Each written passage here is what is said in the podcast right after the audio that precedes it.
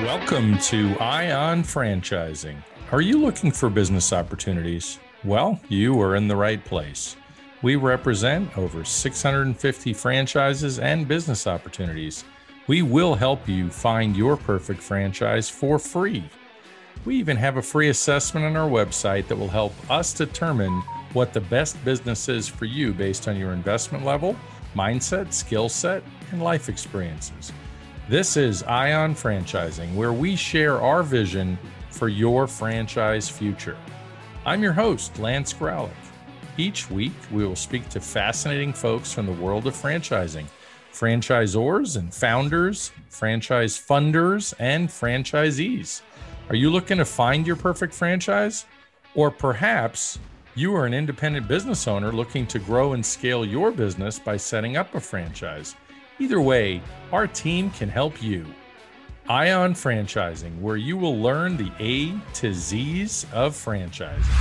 Hello, everyone, and welcome back to another great episode of Ion Franchising. I'm your host, Lance Graulich, and let me tell you about today. These guys, these guys invited me to their corporate office in Omaha, Nebraska recently. Thankfully, it wasn't middle of winter. I would have gone anyway because I really, really wanted to see these guys and this amazing team. They're uh, sort of legends at this point to me because I've never met them and all I've heard is these amazing stories. So I got to experience this firsthand. So these are world class entrepreneurs developing franchise brands at a record pace. These blue collar millionaires, yeah, I said it, blue collar millionaires know exactly what it takes to build emerging brands into household names across the country. They have seven brands now and expanding. And by 2025, their goal is to be north of a billion dollars in revenue. And I'm very proud to introduce my latest and newest friends, Josh Skolnick and Zach Butler, founders of Horsepower Brands. Hey, guys. Thanks for having us, Lance. Wonderful, wonderful. So, uh, Josh, let's start with you. You have a heck of a history in franchising, starting in the uh, lawn care business, the landscaping business, if you will, so why don't you share a little bit about your background and uh, what brought you to franchising in the first place? Yeah, so my entrepreneurial journey began around nine, 10 years old, push mowing lawns in a local neighborhood where I grew up in Eastern Pennsylvania.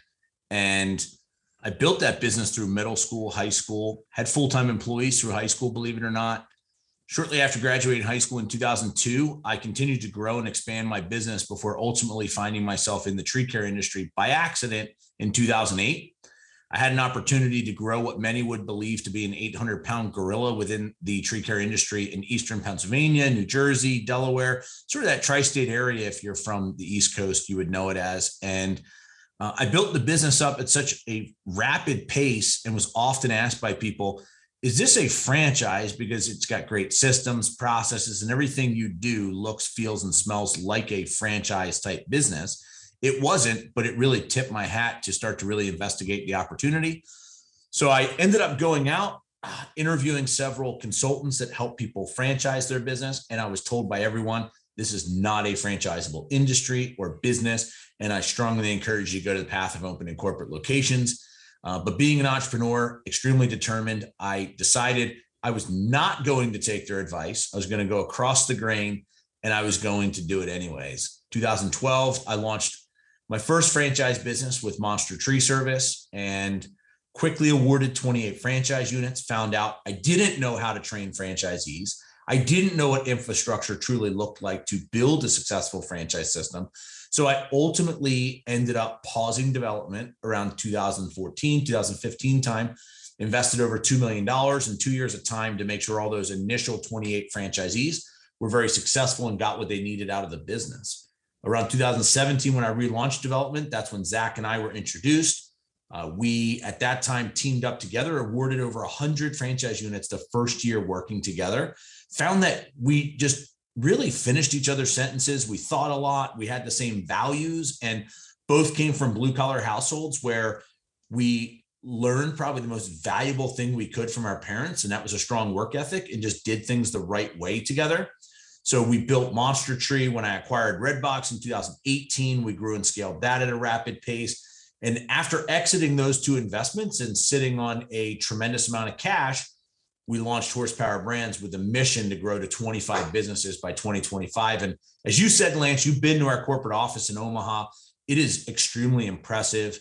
Listeners listening to these types of podcasts or any uh, media that's out there on the web about us through a simple Google search doesn't even touch the tip of the iceberg on what we're actually doing as an organization to grow, develop, and support franchisees. And more importantly, these legacy brands that we're growing across the country at a record pace that will be uh, neighborhood household names that you will see in every neighborhood across North America over the coming years. I love it. What an introduction right there. So let me toss it to Mr. Butler. Zach, what say you? Let's give us your uh, your history. Yeah, I grew up in a small town in Nebraska, a small farming community as Josh said, you know, I grew up in a blue collar household. My uh, dad and grandpa uh, had a livestock auction barn where they sold cattle every Tuesday. And I uh, remember going in and having to cut the hay bales and sweep and, and do all kinds of stuff that even from when I was, I think, six or seven. So, like Josh said, the the work ethic that we received as far as our values, I think, is something that we really uh, aligned with. Is that that's something we we both were on the phone late at night with each other. We, we were both constantly thinking about the business. But after high school, I went to college in Lincoln, Nebraska, and I started working at a, a nutrition store that had not yet began franchising. And my second day or a third day on the job, everybody in the in the store quit, and I became the manager by default. And turns out I was good at that. And uh, shortly after they began franchising, and I was running the top location uh, as an 18 year old kid, and I said, well, I want to go do this. I want to be a franchisee. So I was one of the first franchisees. I packed my bags and moved to Tallahassee, Florida, where I didn't know a soul, and opened my first franchise when I was 20 years old. And the story behind that is I had saved up enough money, I think 25,000 bucks, and I got the founder the founder of that business to co-sign an SBA loan for me. Went down there and it was great. Amazing. Uh, did 1.3 million first year open.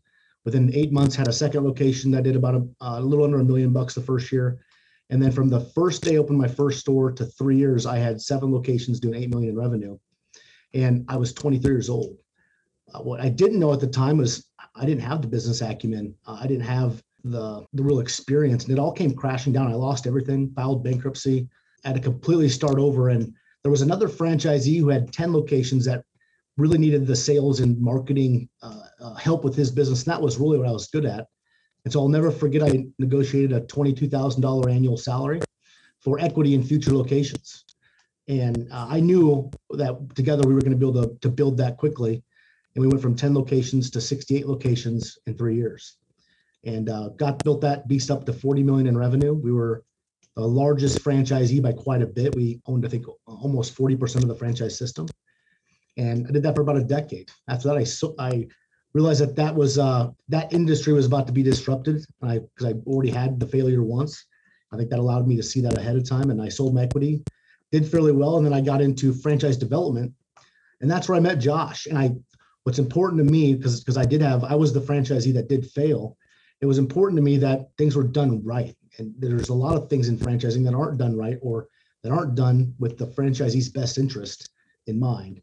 And that's where Josh was the only franchisor that I knew that stopped development, invested more money, and hired all these people, built this facility, and knew that you had to do it. There's a certain way that you need to do this to have long-term success.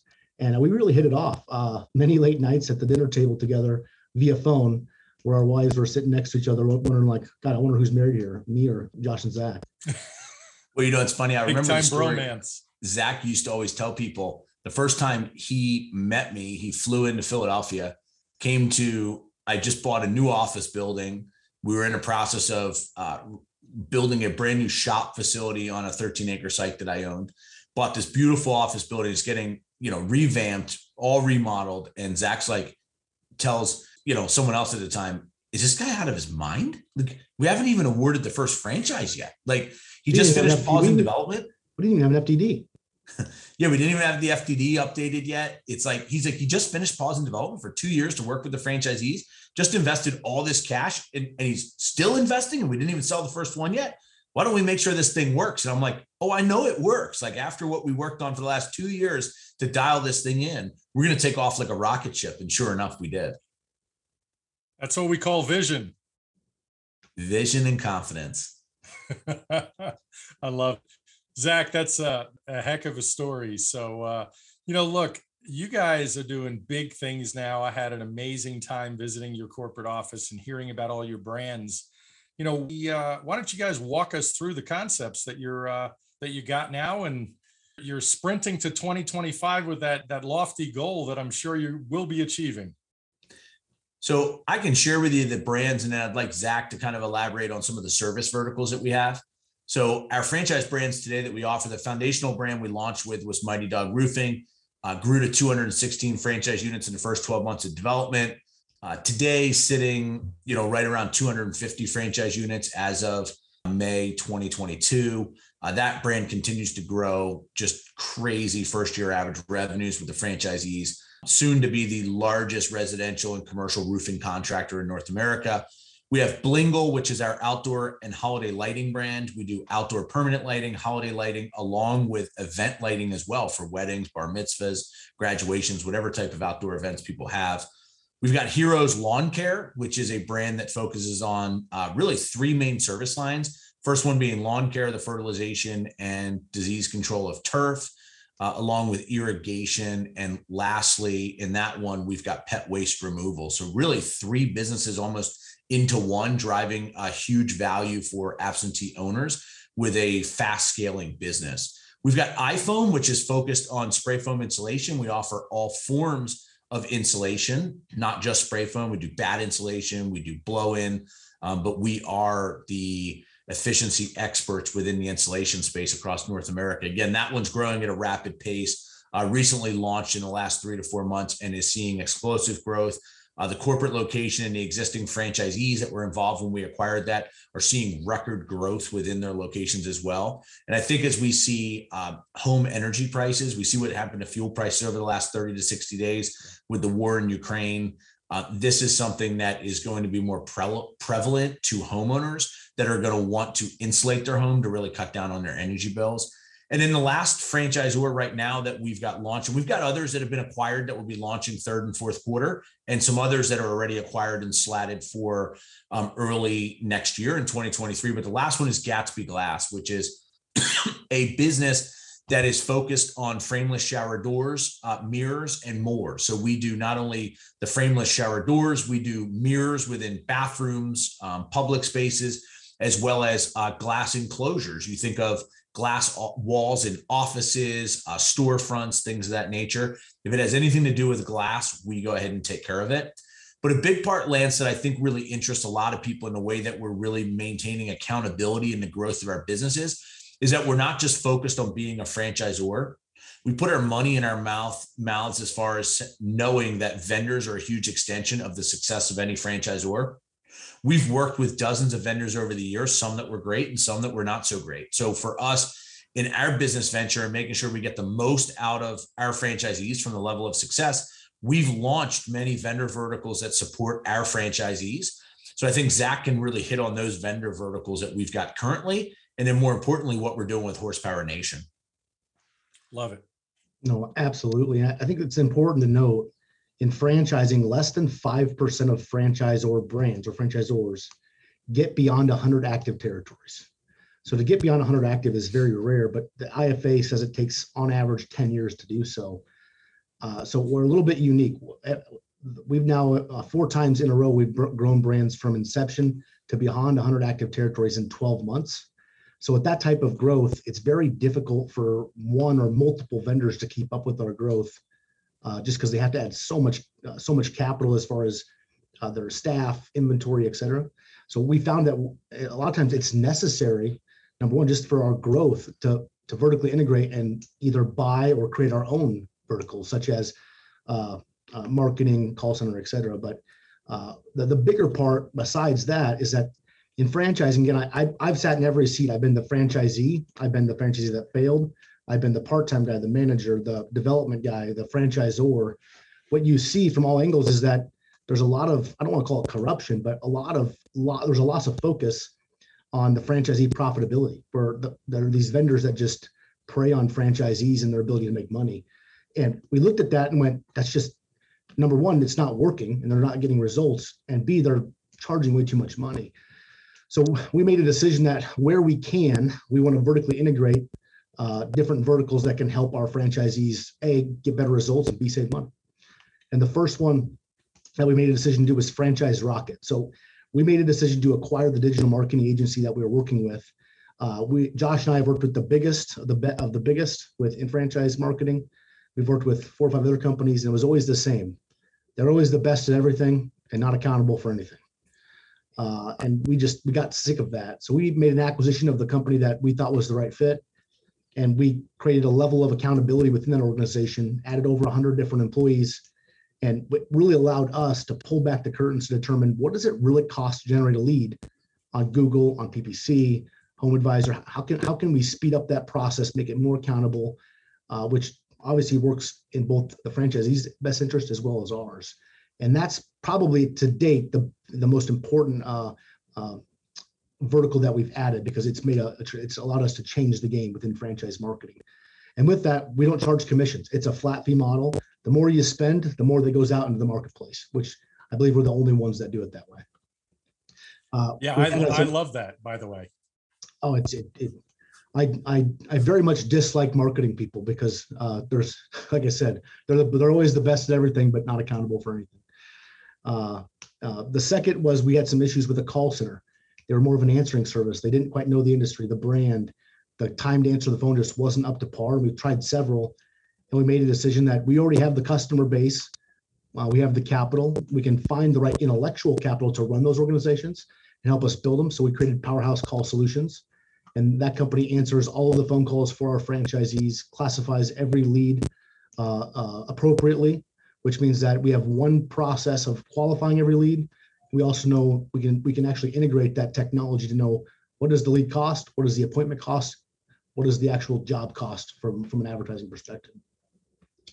Uh, for our Blingle brand, uh, there was not one or two different distributors that could support the purchasing of lights that we needed to do. So we made a decision to create our own, where we've uh, we have lights for Christmas. We've imported over ten million dollars worth of lights from Asia, and uh, that's really the only way that business really works. Uh, we we almost walked away from the Blingle opportunity because we walk in on their board. It said 395 uh, unserviceable leads, and I looked at Josh and I go, "What's an unserviceable lead?" It sounded kind of silly, and they said, "Well, those are all the people that really wanted service, but we didn't have any more product." And I'm like, "Get out of here!" So we solved that problem uh, we also have Recruit Z, which is a recruiting company specifically for franchisees and franchisors that helps franchisees find all of their people, which in this day and age is invaluable. We have Z Books. That's a company that uh, does all of the, the accounting and bookkeeping services uh, for our franchise concepts, along with uh, several of them we also do the payroll for. Am I missing anything, Josh? No, I think you're good, Zach. The big the big thing that when you think about like the call center piece, some of our business models give us the ability to not only answer phones and schedule appointments for our franchisees, but also do virtual sales. So, like Blingle, we have virtual designers where we actually have designers on staff that will sell jobs for our franchisees without ever having to visit a homeowner's home or business because of the level of technology that we're using. Uh, you look at our Heroes Lawn Care business, we use technology to be able to provide pricing right over the phone. Most of our franchisees won't even have salespeople because all of their sales are taking place virtually coming through Powerhouse Call Solutions. So all of these service vendor service verticals are really thought about in the sense of how can we drive better value, growth, and scale into each one of our franchisees units. But today, you think about horsepower brands is in business now, call it 18 months, a year and a half we have 11 businesses that are up and operating under our umbrella and about half a dozen other acquisitions that are complete. So you think about the deployment of capital and resources, the infrastructure that's been built to not only launch 11 businesses in 18 months, but have six more in the wings ready to go. So when you hear that lofty goal that would be lofty for many of 25 by 25, you go to yourself, why did these why are these guys going to even wait till 2025 but we're going to be there in a very short period of time and you'll learn quickly as you have about us lance we set goals we just smash them and then we set new ones and we just keep on going it's all about that winning ego and those core values that we set I have no doubt. And, uh, you know, everybody builds confidence by achieving certain stair step type goals. You guys have already killed it. Most people franchise industry, everybody in the franchise industry would love to have accomplished what you've accomplished so far. And, and it's only going to get bigger and better. Zach, how often do you go back to uh, to thinking, remember that crazy guy Josh that had this building and how many years ago was that and and what's he doing and look where you've come now no, we probably could celebrate more of the wins for sure. Uh, but I think, I think that's built into our our core values now. When we're there's a there, you can't build a franchise model the traditional way anymore. Where if you look back at how it how it was done previously in the last 30 years, it was a mom and pop location that thought that their model was repeatable. They went out, got an FDD, sold the first franchises to their friends and family, and then slowly built it up. But they launched it with support that the people that ran their corporate location were the people that supported franchisees. Yep. What we've what yeah. I've realized in development is that you look at the big companies and and and the really experienced dinosaurs in the industry. They've never launched a franchise brand in today's age. How you advertise for customers is completely different, and they don't know how to do it. And that's why we're the only one that are going out successfully uh, making acquisitions of brands that have less than three territories and growing them beyond 100 active territories. Uh, I think we're actually the only ones that have actually done that. Uh, and yeah. so that's where I think you have to front load a lot of infrastructure to get the right type of franchisees and to make them successful. Yeah. So guys, you know, you, you've had a lot of great stuff. I mean, it's, it's an absolutely amazing story. And as a franchise broker, I'm I'm very proud to refer people to your brands on a regular basis. And uh, you know, in all my years as a franchisee of of multiple restaurant brands, and uh, I've learned that the two biggest complaints that franchisees have when they're not doing well are marketing and overall support. You guys have also realized that and literally just invested in that infrastructure to almost, I mean, there's no guarantees in life because you could bring the right person into any one of your brands. They still have to work. But let's let's talk a little bit about that. I mean, look, you guys are putting your money where your mouth is. You're buying inventory for Blingle. You've done all kinds of other things. Are, are you guys allowed to talk about that permit thing you do for people? Is that confidential, or yeah. you want to talk about that? We acquired a national permitting database, so we get every approved permit by county in the country. We've got that built into an uh, an automated program that uh, really directly targets the not just the property owner but also the the contractor or builder so for some of our brands we can feed them leads immediately put those leads into a, a funnel and then develop that funnel to get them leads uh, that that That's database incredible. was over $180000 but when we have five to six brands and we'll keep adding we can we can uh, we can afford to, to to really bring that across multiple concepts and make it affordable yeah, you got you guys are not afraid to invest in your in your infrastructure and certainly uh, continue to add value to to all these tools that the franchisees get access to. So let's talk. You know, with all your years in franchising, I talk to people on a regular basis. Doesn't matter whether they're a corporate attorney that's looking to start own job, or uh, you know somebody 30 years old that's had you know super aggressive, great work ethic, blue collar, whatever. Depending on everybody's background there's still a mindset issue a lot of times. Lance, I don't want to lose my money. What brand is best for me? So give us your sort of tips, advice. Number one, what have you seen over the years? Who is that person that is successful in a franchise? What do you guys look for? And what do you not Zach, look for? I think Zach can hit on the avatar here, but initially, what I think is important and what we always tell people when someone's going out on an adventure with, you know, either on their own to look for a business or with a consultant like yourself to help them really navigate that path. Some of the things that Zach mentioned earlier with what we're doing and how launching a franchise and running a franchise is not like running a traditional business or the way that businesses were launched before. It's changed so much. So, as a franchise buyer, you really need to be thinking about, you know, how invested is the franchisor really in their business? Or are they just looking for a path to scale their mom and pop business on a national level? Because nine out of 10 franchise brands are just that. They're just looking for a way to quickly grow and scale their business. And they're going to learn along the way with you as the franchisee and build the plane as it's flying, so to say. So everyone's number one fear in getting into business is obviously it's a lot of money. I always say oftentimes buying a business and, and we educate our teams on this in the level of support they need to provide. This is often the largest person purchase the average person will ever make in their lifetime outside of buying a home or potentially putting children through college. And so when you think about that it is a major decision. We know what we're doing and so we're going to put our best foot forward and we're going to invest. We're going to pivot where we need to pivot. We're going to admit fault when we've done something wrong and do the right thing to correct it. But what I think a lot of people get caught up in is is the widget of the business. And so, Lance, you know the famous quote by Zach Butler: "We're the widget that gets you to your why." But with that being said, people focus too much on the business. There is nothing sexy about the brands that we offer, with the exception of the fact that they get you two of the most important things that you're looking to get out of business a return on investment and a return on your time.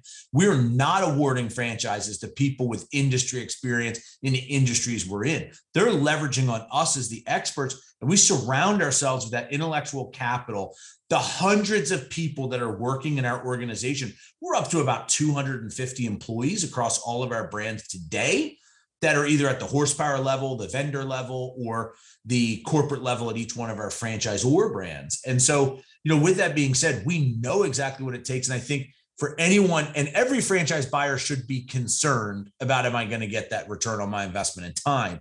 And so, really digging back and pulling back the layers of the onion to understand what's the franchisor really providing to me. One thing I can tell you, Lance, is that in all the years I've been doing this, as well as Zach, with the level of attention, detail, and support we provide to our franchisees, we've never had a franchisee pick up the phone and call us to ask us, what are they getting for the fees that they've paid to us? Because we sometimes it's more on the other side of I don't know how you guys can even make money with everything that you do for me. Or up front, people making a comment to us going, This seems almost too easy with everything that you guys provide at Horsepower Brands. And don't get me wrong, we're only 50% of the equation and we'll never take any level of credit for the success of our, our franchisees achieve in their business because they've gone out and deployed everything that we've provided to them followed the system, taken the support, and really went out and grown their business. But that's all about that awards process through the franchise development phase of getting into business with us that I think Zach can really hit on on what our ideal candidate looks like, what we see in the right buyers coming through the process that have really helped us to build these successful systems. Because at the end of the day, you can listen to the two of us talk. You can meet people within our organization and go, like you're you're singing our praises now, Lance, to everyone you talk to about what we've been able to build, the core values we've created, the culture, all the buzzword bullshit that people hone in on. But at the end of the day, this is about executing. It's a servant style of leadership. It's about executing on the feedback. And it's having no arrogance in anything that you're doing because we listen to the people that are around us. Our franchisees are brilliant individuals that bring us some of the greatest ideas that we then go out and execute within our business. And so it's not us that have created this amazing organization. It's everybody around us. But I think it would be important for Zach to hit on the avatar and really what we're looking for in the right candidates. Yeah, perfect. Great stuff. Yeah, I think that there's four. So I've been I've done over 1500 placements in franchise development. And looking back, you can clearly tell uh, towards the end of the process who's going to be successful. There are very there are very uh, specific things that happen, and I think that there's four major people characteristics that make average and top performers. Uh, there's one that's specific to us, but the first one is you have to be optimistic. There has to be a solution to every problem because if there isn't, then you're not looking for solutions. You're only looking for problems. And uh, focus creates wealth. Uh, and where you put your focus, you will get a return on that focus. So if you focus on areas that uh, are a very poor uh, return on your time, as Josh has said, it will really it, it hurts. Uh, so we want people that the glass has got to be half full. I think that's when you look at the top performers, they're always that way. Um, they're also better to work with. You know, uh, there's one of my favorite books that sits right behind me is the Energy Bus. We don't want any energy vampires around here. Yep. Uh, emotional intelligence. Uh, you have to be able to understand who you are, what your strengths and weaknesses are. So Josh and I are both visionaries. We chase every squirrel. We like we like shiny objects. We're the idea guys. We're uh, you know typically a little bit more unorganized, but we're we work we're hard workers, so we make up for it. But we know well enough that if we put if we pair ourselves with more of an integrator personality, we can do fantastic things together. And a lot of times people can't they put themselves in a role that they they think they can do, but they really can't. So uh, high performers have great emotional intelligence. They know what they're good at, what they're not good at. Uh, people management experience is second to none. I think you're you're starting a business and you can only have a successful business based on people. If you don't have people in your business and you're successful, then you have a job. And so you have to be able to manage and lead teams. And if you've never done that before, I don't care how where you went to school, I don't care how many books you've read. There's only one way to get that type of experience, and that's to get it the hard way. Uh, and the last is uh, you have to have life experience in business. Without that, you there's no way to have grit. You can't have success without suffering. And people that don't have the life experience in business or corporate America or uh, uh, reporting to someone or being accountable or having to fight problems, there's just no way that you're going to be able to handle it emotionally because owning a business is still not easy. Uh, and then the, the, the bonus one there for us specifically is our concepts are built for people that want big businesses. We're we're not here to sell a job. Our concepts are not made that way. They're made for people that want to build big businesses. So we want people that are empire builders. We want them to say, I want to do something big. I'm hungry. I'm motivated. I'm willing to put the money in, put the time in, but I want something big. That's that's the opportunities for us as a franchisor. There's a better return on our investment, a better return on our time by having concepts that produce more in revenue and provide better opportunities for franchisees. You guys are dropping so much great information. I know people are paying attention to it. I want to go back to a couple of things. As you guys certainly know, and, and, and Zach, you came from franchise development, and you know, typical uh, folks looking at opportunities, looking to start a business. They don't know if a franchise is right for them. You you guys are so right. People come to me all the time and say, "So what do you got for restaurants?" what do you got? I heard home care is hot. What do you got for home care? And you know me, all I I always ask, I ask the same questions. Well, you know, those are great, great industries. Food and beverage restaurants is one of the most popular because people think it's a sexy business. The reality is, are you open minded? Can I show you a business as uh, Zach? What's your quote again with the widget? What's what's that uh, widget quote? Uh, horsepower brands is the widget that gets you to your why. So the business and what it does is irrelevant. You're buying a business for a purpose. And it's typically you want freedom or you want money. Uh, I mean, it's one of those two things. If it provides those things, then what are we really talking about? That's exactly right. In my last five deals that I did over the course, just just all recently, they're all different brands, and none of the people not one of them expected to end up investing in the brand they ended up investing in. So uh, they were open-minded and I love I love that you guys are creating the empire builders. So so we walked through all the concepts thus far. We walked through the verticals. Give, give me some of your secret sauce here, additional secret sauce for those listening. So when it comes to mindset in general, people are scared whether somebody's 50 years old and we're their whole life, you know, what are the things they need to look at within the process? Let's say specifically to you guys in your experience. For example, you have an FDD to review. You have 23 items, especially the item 19 to give you some relief that, holy cow, I'm not going to lose my money. Okay, according to this, there's some good sales here. And then you obviously have validations. Talk a little bit, Zach, if you want to go first. I'm sure Josh will add some tidbits as well you want to talk about that process that people can expect with horsepower?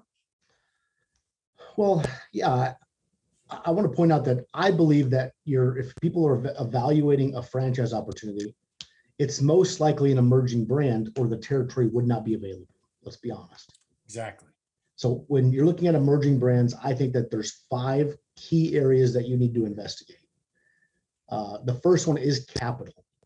What type of access to capital does the brand have and where does it come from, who has it and how much? The FDD does not state that. And the franchise agreement does not have how much access to capital the brand has because they don't keep it in their bank account unless they're foolish. Uh, so you want to understand that because then 50% of franchisors do fail because of lack of capital. Uh, the second is experience. As I kind of stated before, if a franchisor has never been a franchisor before, they don't know what they're doing. They've never they've never done it before. And so most of the franchisors, as we just talked about, have never launched a business in this day and age, and they built their business 20 years ago, and they didn't have to use uh, SEO and, and, PPC and and on all these new uh, uh, uh, forms of advertising that are hard. And so it's a lot harder to launch a business now than it was 20 years ago from an advertising perspective. They just don't know how to do that. Um, the third is data and technology. I have built out a lot of different franchise brands, right? They had no idea, to, they had no process for the franchisee to calculate like their average ticket. Or they would have to do an Excel pivot table, the franchisee would, to figure out some of their numbers, which it does not work. So how do you get your data as a franchisee? And then what technological advantage do you have against your competitors? Uh, the next is the next is uh, customer acquisition, which I uh, again I'm not a big fan of marketing people, even though I guess you could probably call us one now. But I, have sat through a lot of presentations of franchisor brands, and someone asks, "How do you drive leads?" And they say, "We do digital marketing, and we have a great local networking plan," which means that they don't have anything. So we want to know what's the specific way, what's your specific strategy on generating leads for franchisees? How does it work? Who manages it? What's the cost, et cetera? And then the last, which is probably the most important to me personally, is uh, I think it's over 90% of franchisees are first time business owners. You just can't give someone a 250 page operations manual that they're not going to read and send them on their merry way to run a business. So what type of entrepreneurial support does the franchisor give you to be a better business owner, person, leader, et cetera, to succeed? Because if they're not doing that, then they just don't get it. And I don't think it was mentioned yet, Zach. You guys have what you call success coaches that are responsible for all uh, new franchisees fresh out of training, right? That's correct. We, we follow EOS or Entrepreneurial Operating System. So when a franchisee starts with us, they get a scorecard of all their measurables. They get uh, uh, an, uh, an, accountability chart of who they're supposed to hire, what they're specifically accountable for. Uh, and then we take them through a, a, six hour focus day course with traction, which is all about holding people accountable, monitoring your numbers week over week, how to run an effective meeting. And it basically gives them a foundation of how to run a business without having blinders on. And one of the things I think is important too, on top of that, Lance, one of the things that we do is we we know that there's an 80-20 rule. 80% of our franchisees will do very well in business and then we're going to have that bottom 20% that are just uh, you know struggling a little bit need extra support extra attention to really uh, further train them. Uh, potentially evaluate individuals working in the business might be in the wrong seat wrong people wrong seat and make some changes. So we actually do something that not many other franchisors that i've ever talked to offer and it's a low performers action plan where we actually have a 12 week structured low performers action plan that someone goes on to for three months. So once we identify them of somebody being in a bottom 20% because as zach always says i believe in no person's left behind. So no no man or woman gets left behind in this. Everyone has to get a return on their investment. And so what it allows us to do is when we people would say, well, man, that's a lot of investment of time and capital and resources to do that. But you know what happens? It pushes everybody to stay in the top 80%. Rising tides rise all boats. The entire system grows. The reason why you see explosive year over year growth in each one of our franchise opportunities is because we are driving results in the unit level economics and making sure that everybody is achieving their goals to get to where they want to go. I always warn people be careful what you tell me you want to do in business because once you tell me you want to grow a $3 million business, $5 million business, $10 million business, those are the marching orders I give to the operations team to say, hey, Lance said he wants to grow a $5 million business. Well, you know what they're going to do? They're going to push you, support you, and lay out the plan for you to build a $5 million business. And when you're not good, when you're not on pace, they're going to have the confrontational conversation to let you know where you've messed up, what you need to change, the adjustments you need to make you visit our office, you spent 60 minutes diving into the back end dashboards that we build that are proprietary to horsepower brands. we give the data and analytics to our franchisee every which way to Sunday. There's no hiding. There is nothing but accountability in being a franchisee within our organization. And our success coaches have access to that. And our teams will develop you to be extremely successful within business. I love how you guys, the overall attitudes, Josh, that you and Zach have and the entire team are we don't care if it's never been done before. We're going to find it. We're going to build it. We're going to create it. When I got to see what you did with iFoam, the whole disruption, if you will, what you're for the foam world of foam insulation. What, what, what do you mean? Everybody just has a trailer? This doesn't make any sense. Why don't you build a truck and do something state of the art? Well, nobody's done that before. Well, we can do it, not a problem. I freaking love that. They and, either and you go, know what? They go either go, nobody's done this, or that's too expensive. And I always tell the story of when I was in the tree business, people would tell me all the time, Oh, I'd, I'd do as much revenue as you or be as big as you if I had all that nice, fancy equipment. And my response was always, You can't afford not to have the equipment. It's the tools of the Absolutely. trade. You got to have the right tools to be able to get the job done. And that's what we've done with iFoam. There's plenty of ways that we could have skinned the cat differently to try to make that investment lower, cheaper, whatever it is. But I hate that word cheap because that's all you're going to get. You're going to get something that doesn't have long term residual value, like a more expensive truck mounted unit. And that took a lot of time, energy, and planning, and more importantly, research, months and months of research to put together the amazing equipment that we've got now that we offer in that brand. Well, two two final pieces I want to cover before we wrap up. I want to talk about your validation process because clearly you have a lot of happy franchisees.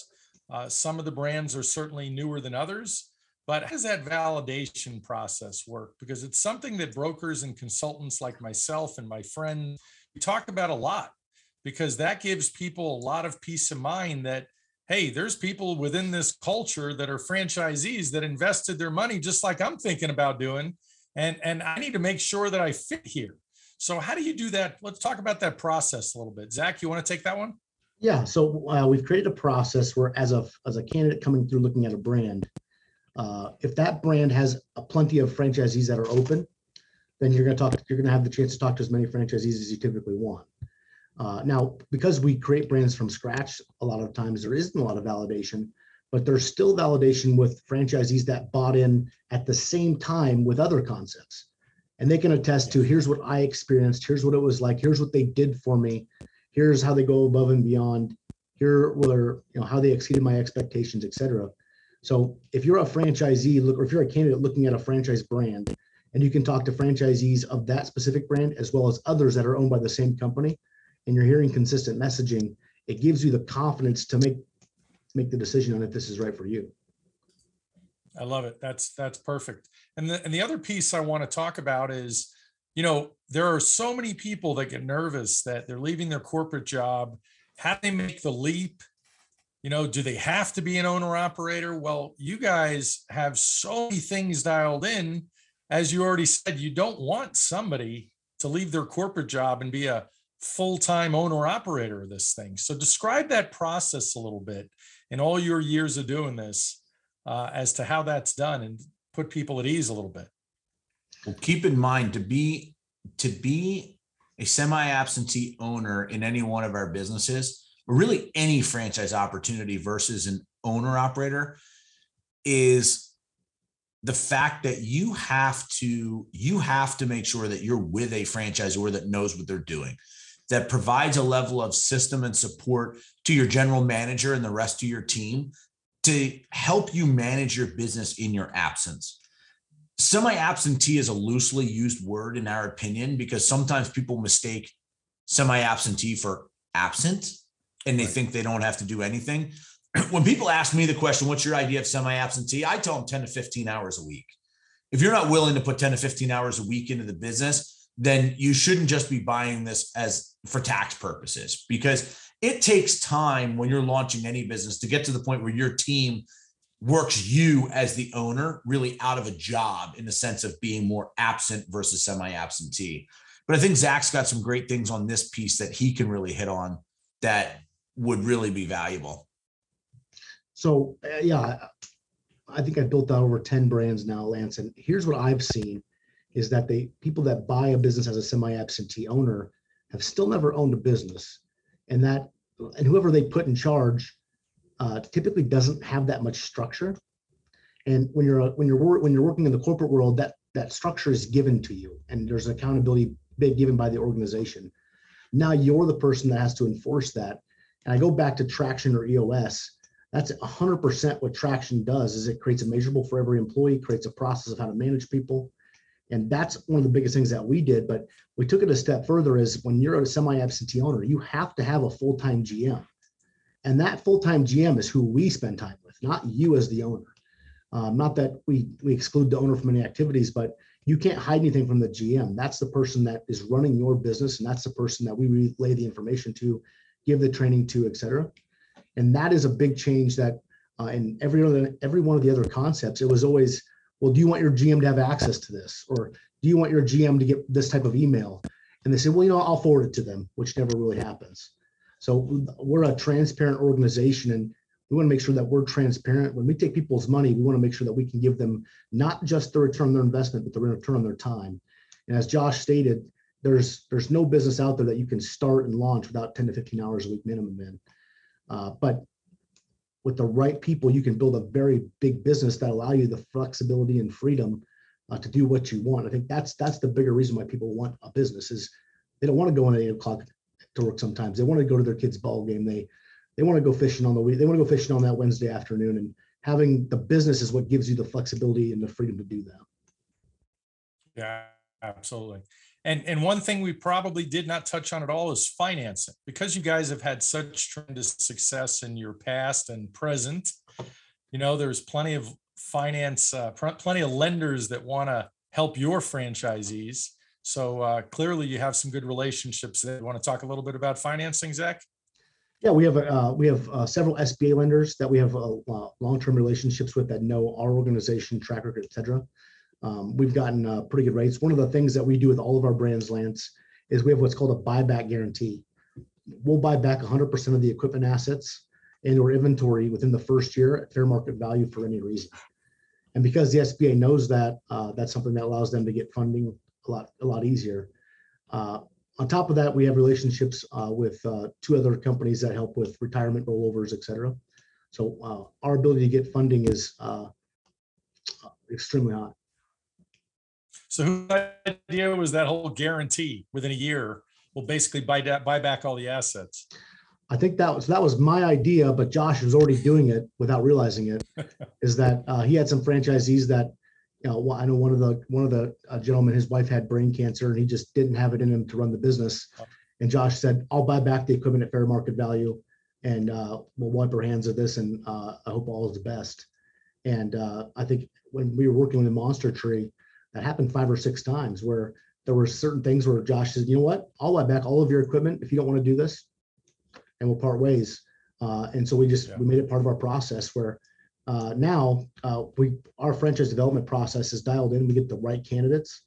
Our marketing is dialed in. We get the leads. We have the recruiting that helps find the people to work in the locations. And uh, one of the our most recent achievements that we're extremely proud of is with Redbox Plus. We awarded 300 franchise locations in three years, opened every single location, and had zero closures, uh, which uh, Absolutely. I, I don't think happens often. What a track record. Zach, final word, and then I'll throw it to Josh for his final word for today. So, my final word is this owning a business is hard, is scary, but there's something that you get deep inside this fulfillment that you get when you've built that business that is second only to having children in my mind. Uh, when I, uh, the pride that I have for my family, that the business, that growing up in the business that they gave me is just tremendous. And by building that business, even if you did it and lost everything, I personally think that you've at least you've at least tried it. And uh, to be able to even sniff at that success, that feeling that you get is unlike anything that I can explain. And based on your track record, it would be it would be hard to it would be hard to lose it all based on your track record. But you know, assuming you're at the right candidate. So thank you for Zach that Zach. Mr. Josh, your final thoughts? For me, really two things uh, and Zach's heard this many times, but I hate people that fall into the should have, could have, would have category. And I think all too many people are just looking for the right time to do something. And there's never going to be the right time.